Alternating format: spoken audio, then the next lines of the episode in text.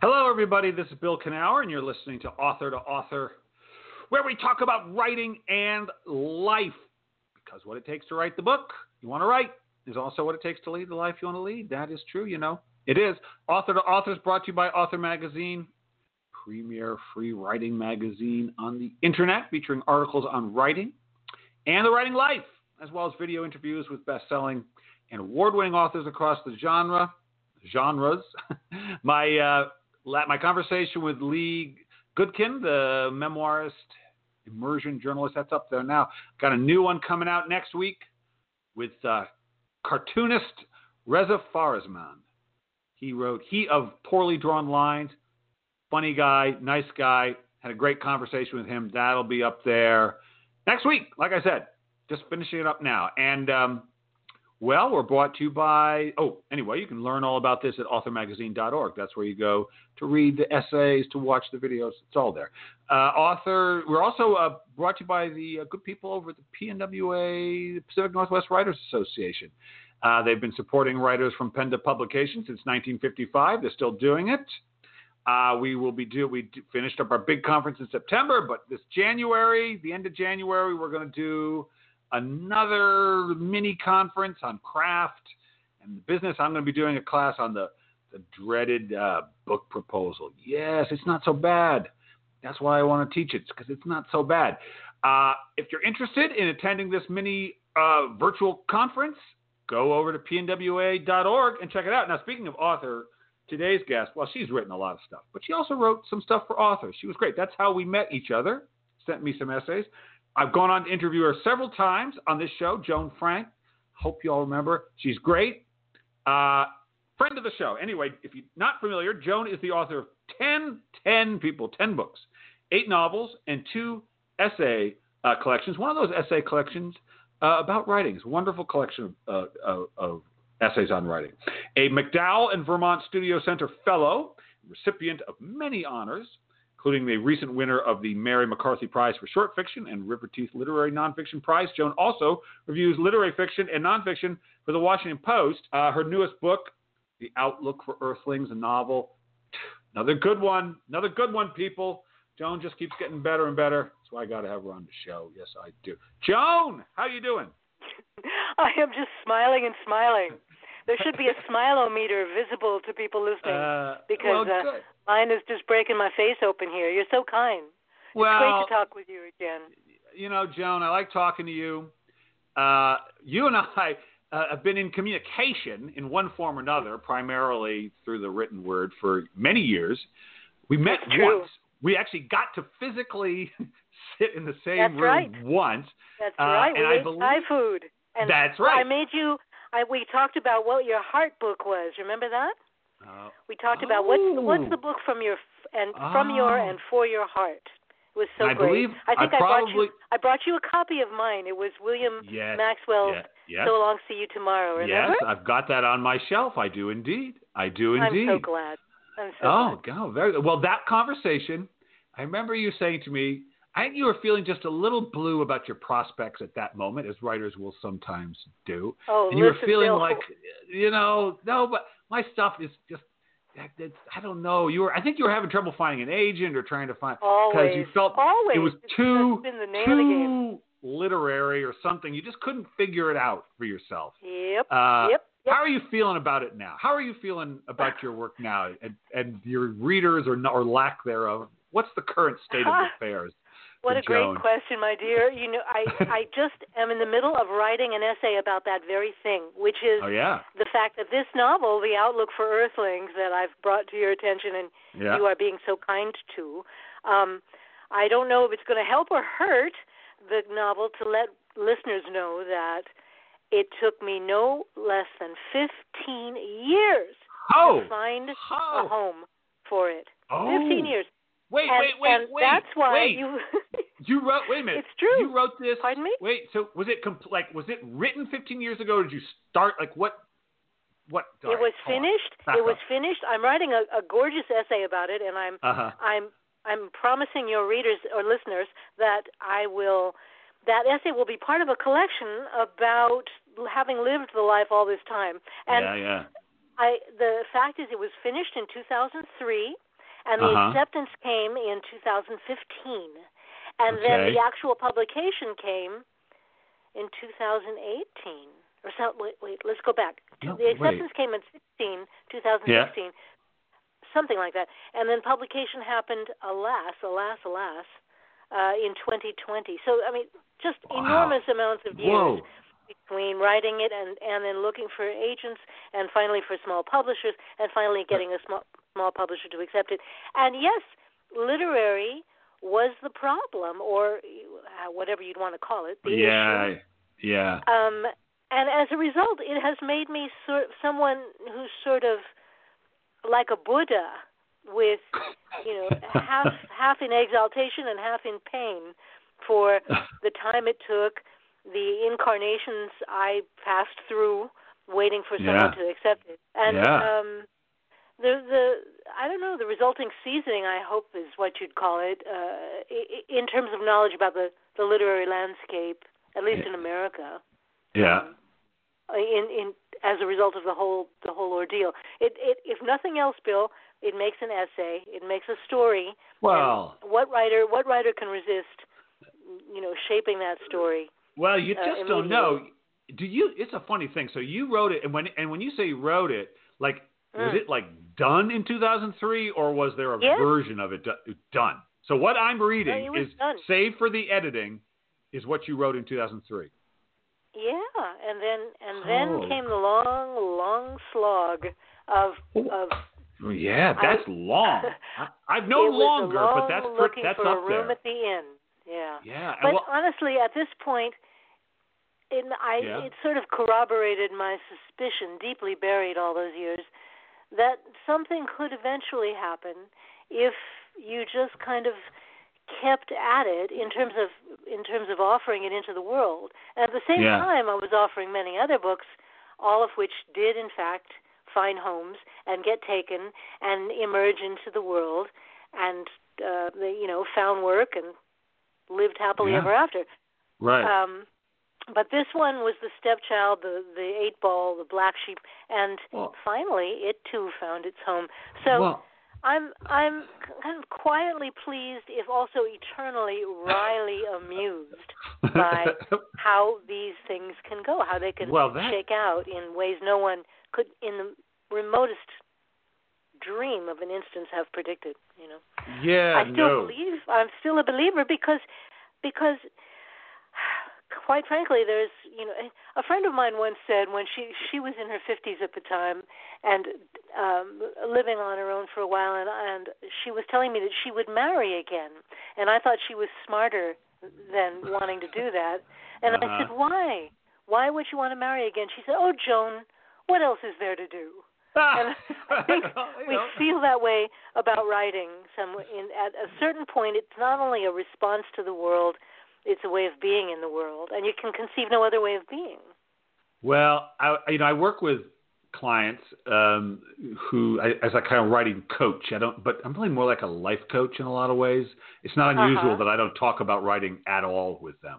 But one thing I do Mm. talk about is the creative life, kind of that. And it, and the more I work with people who are usually adults who are wanting to transition from working a traditional job to trying to write, or maybe even Mhm. make, maybe even pursue a career in writing, is hmm it is a different i think it's the level of uncertainty that you have to i mean it's always there with.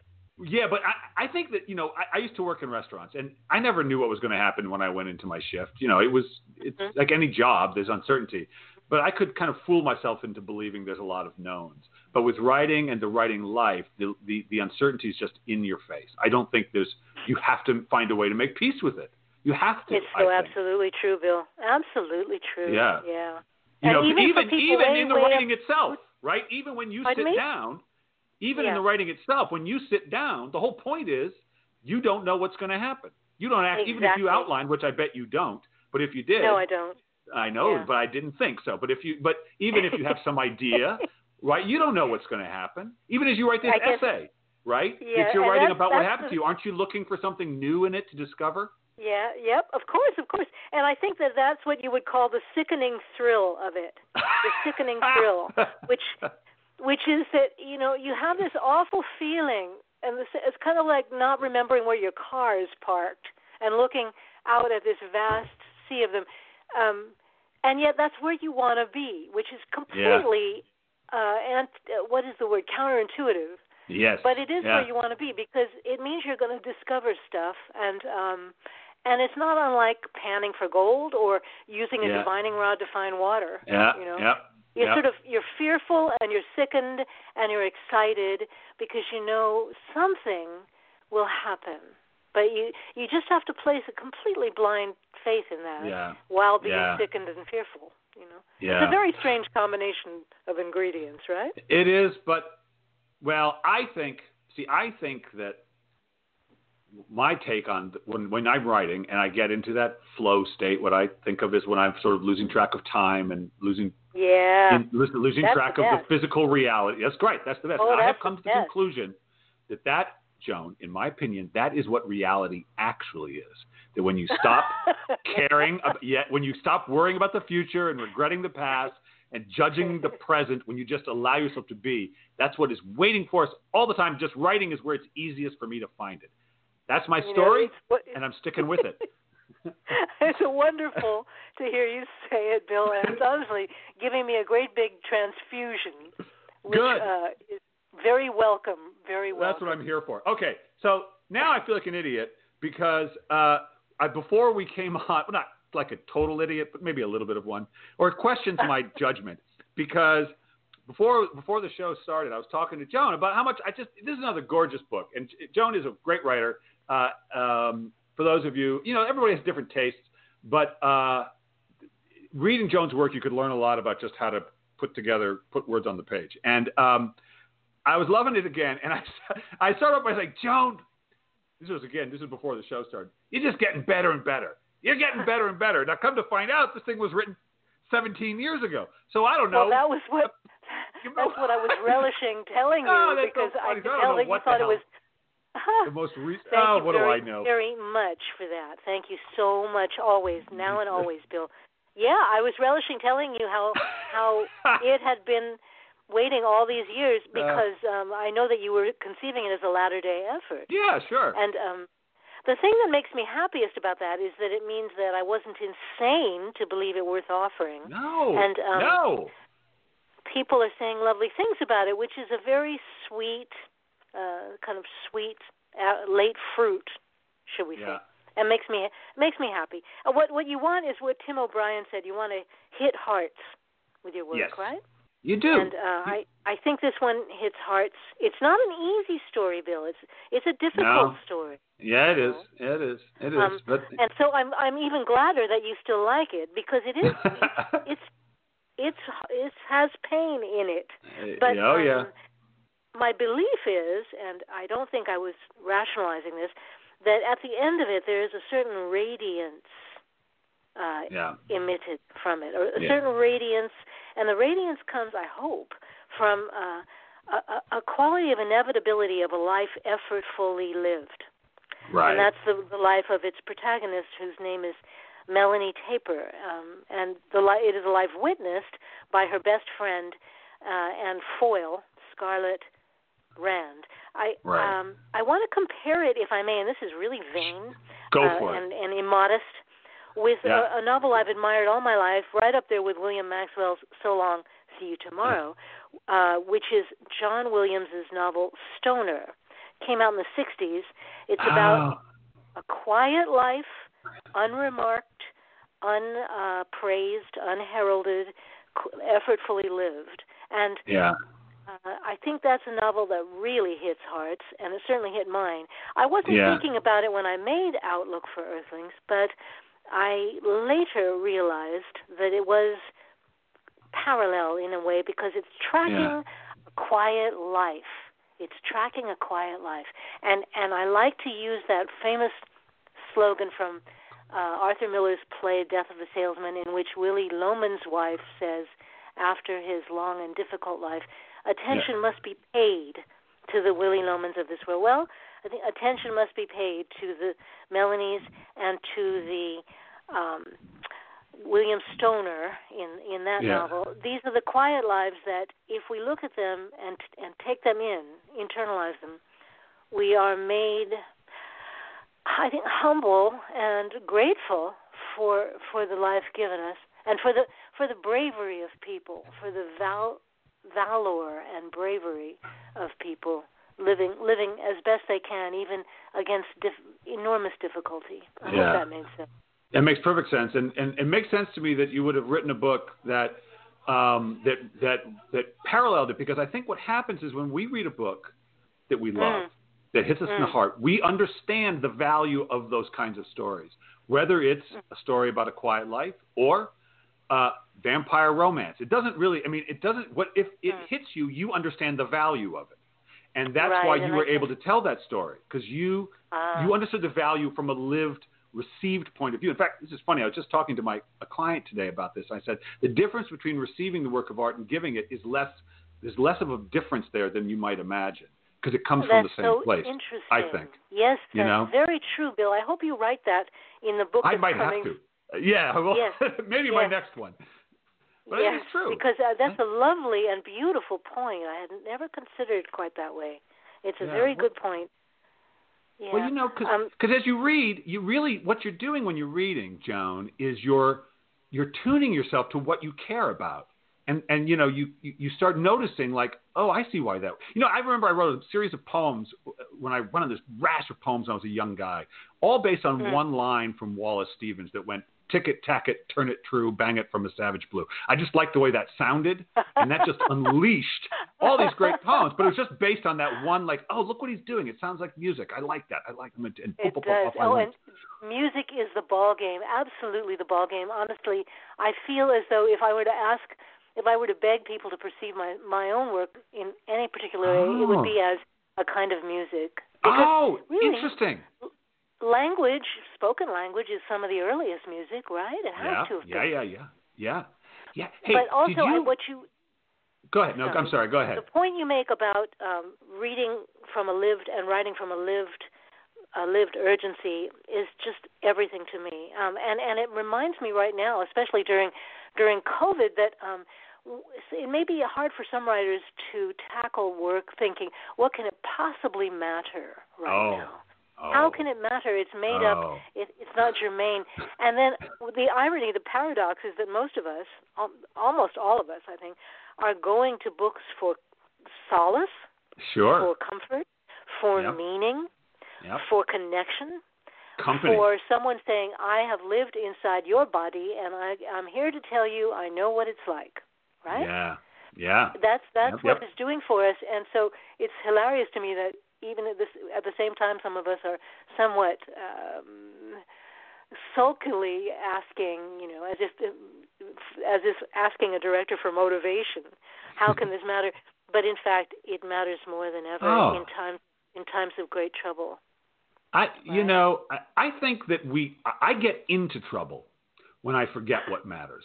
That's when I get into trouble. When I lose my center.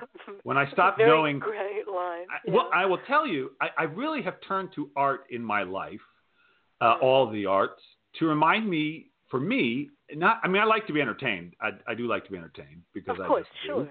But I also want to be remember, reminded why life is worth living. That was really the what I was looking for. That's what I was looking for, and I and I wanted to remember why does this like matter? It's not just a bunch of crap that's happening. I'm not interested in that. I'm not interested. Like I could do that on my own in the middle of the night. Um, but I always find I want art to remind me why life is, is worth it, and it often does.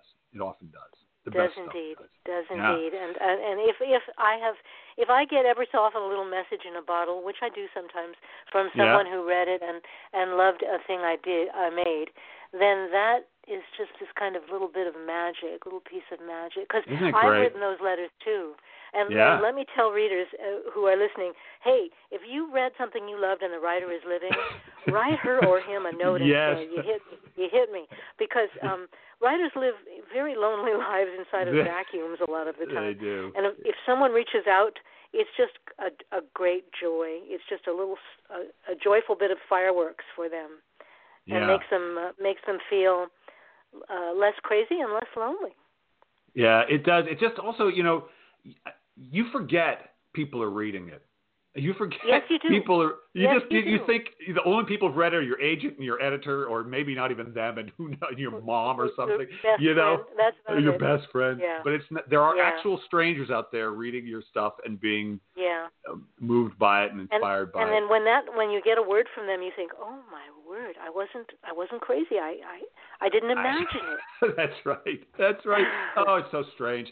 It's so strange. Now, you and I were actually another thing we were chatting about is you know this Yeah. is something I used to I don't I used to ask this question for all the interviews starting back from March like how are you doing How- I've stopped asking that question but we were talking about Yeah. because you know COVID is cranking up again and people are having to kind of lock down again and um, yep.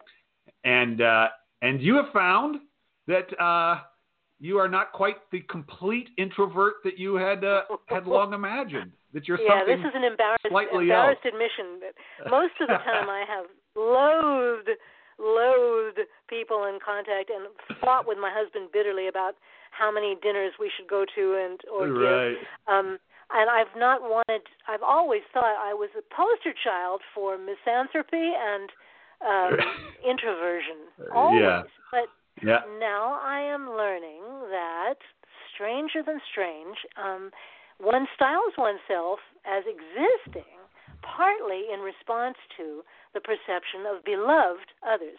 Beloved's kind of an important qualifier. yeah well, it it can't helps be it can't be a fool or an idiot. It has to be someone Right. you love. But they are the ones who are saying, Yes, you are there, I see you, I value you and I admire and am interested in what you're doing. Those things matter, and it it, it feels like a, a lot of that is missing, obviously for obvious reasons right now. Um, and it's a kind of it's an identity by way of echolocation, where yeah I can, I like that if I touch that person, I can push off of them and know that I, by consequence, am. I am. So, so one has to wait patiently for the chance to do that again. Uh, of course, I also miss crushing into my arms all the little kids in my life Yeah. and my family, Yeah. uh, my respective families. It's a terrible physical hunger, but I know I'm in a big, big club with that. A lot of yeah people. oh yeah oh, But yeah. for writers, I think who have always thought, ha ha, you know, this is going to be my field day because I'm going Right. to have the ultimate art colony Uh, experience. yeah yeah yeah Well, it doesn't quite turn out to be so triumphant, at, at least Yeah. not for my case, and I'm abashed to notice that, um, but also interested because for writers, you know, I, had a friend who said, "I'd give a quart of my own blood for a story." For writers, everything is grist, no matter how yeah wretched. And, yeah um, so here's Yeah, one more true. piece of, here's one more grist. For yeah how long mill. before the COVID novels start coming out we give them Ah, about what another nine it's gonna interested. happen it's gonna Yeah. happen you know it's gonna happen um, I'll be very well, interested to see.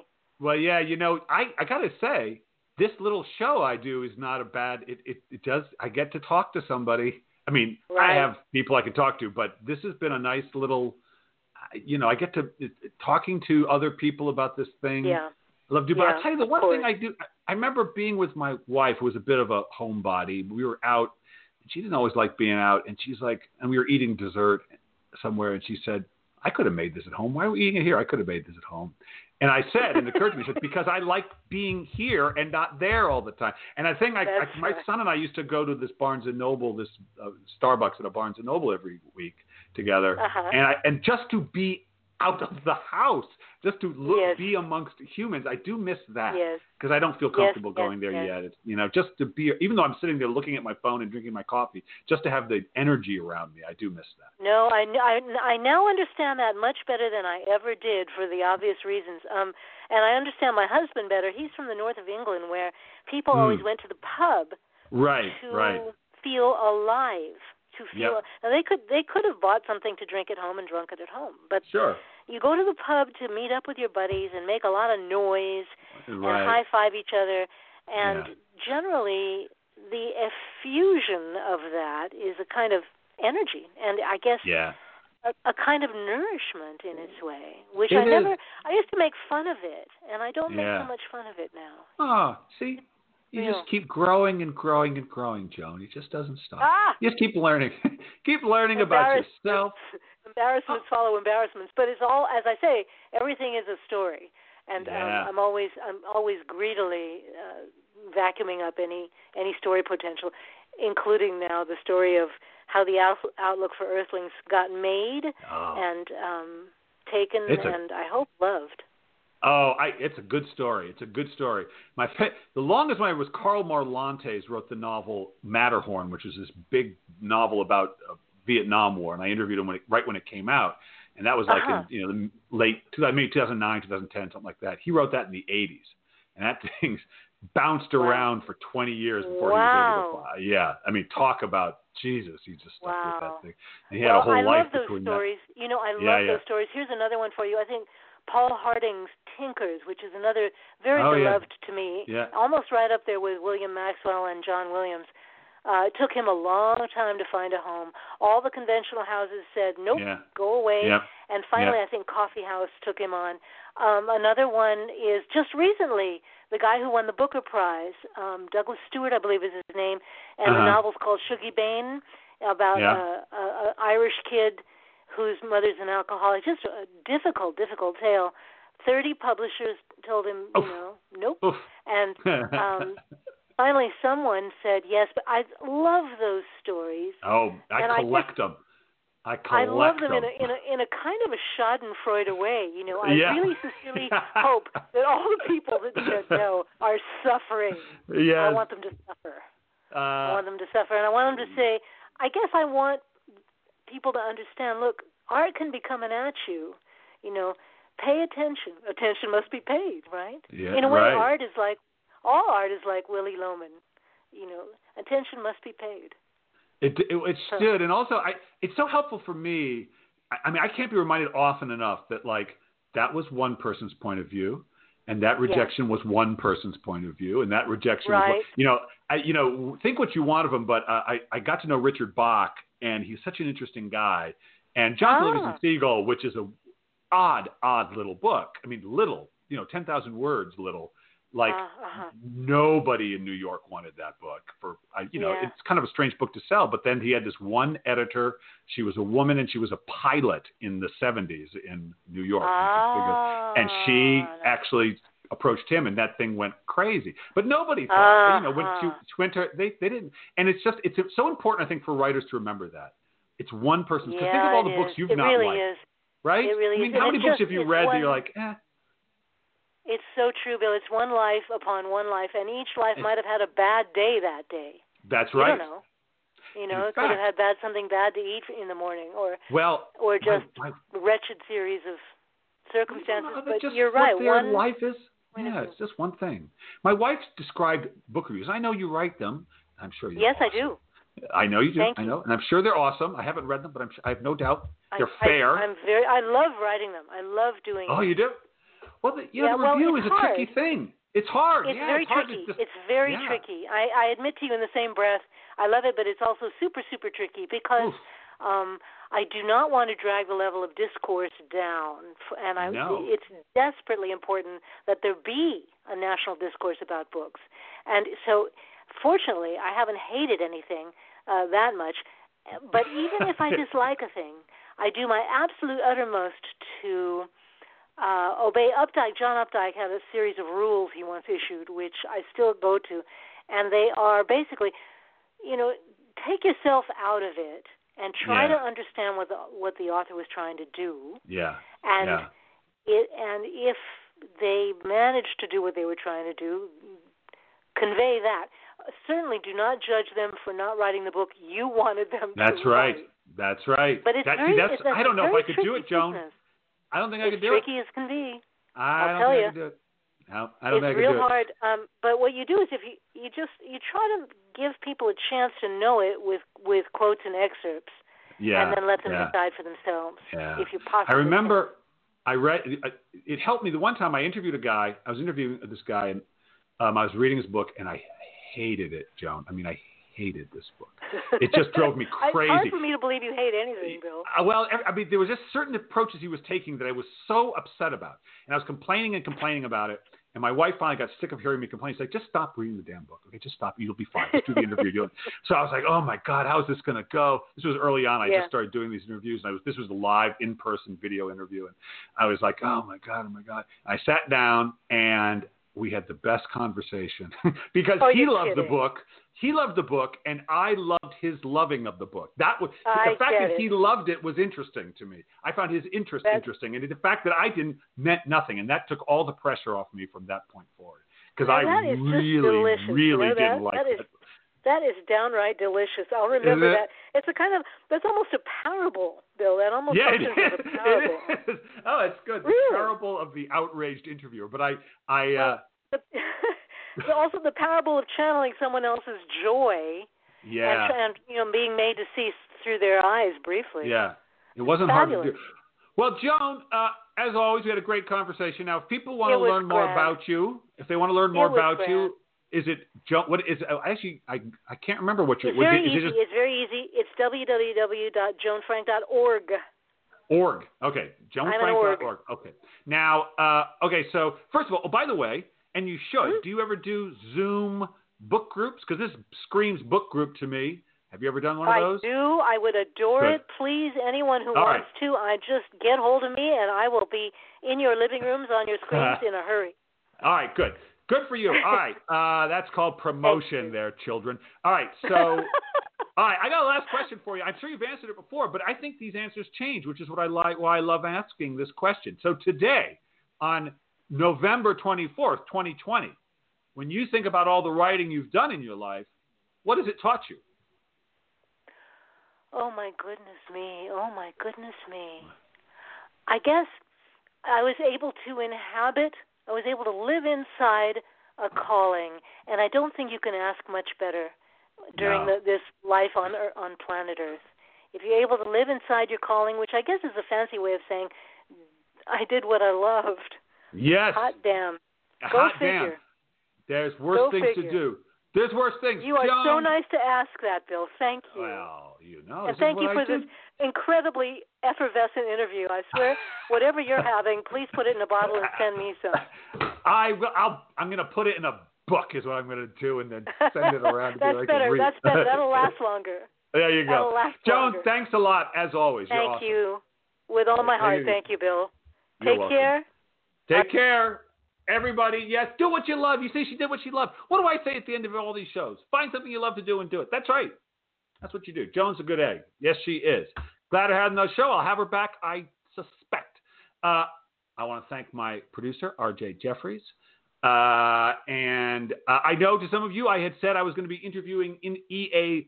Barres. Apparently, that's next week, not this week. I got confused. So I'll Mr. Barres next week. Don't you worry. Uh, but so until then, uh, have a happy Thanksgiving, uh, safe Thanksgiving, and find something you love to do and do it.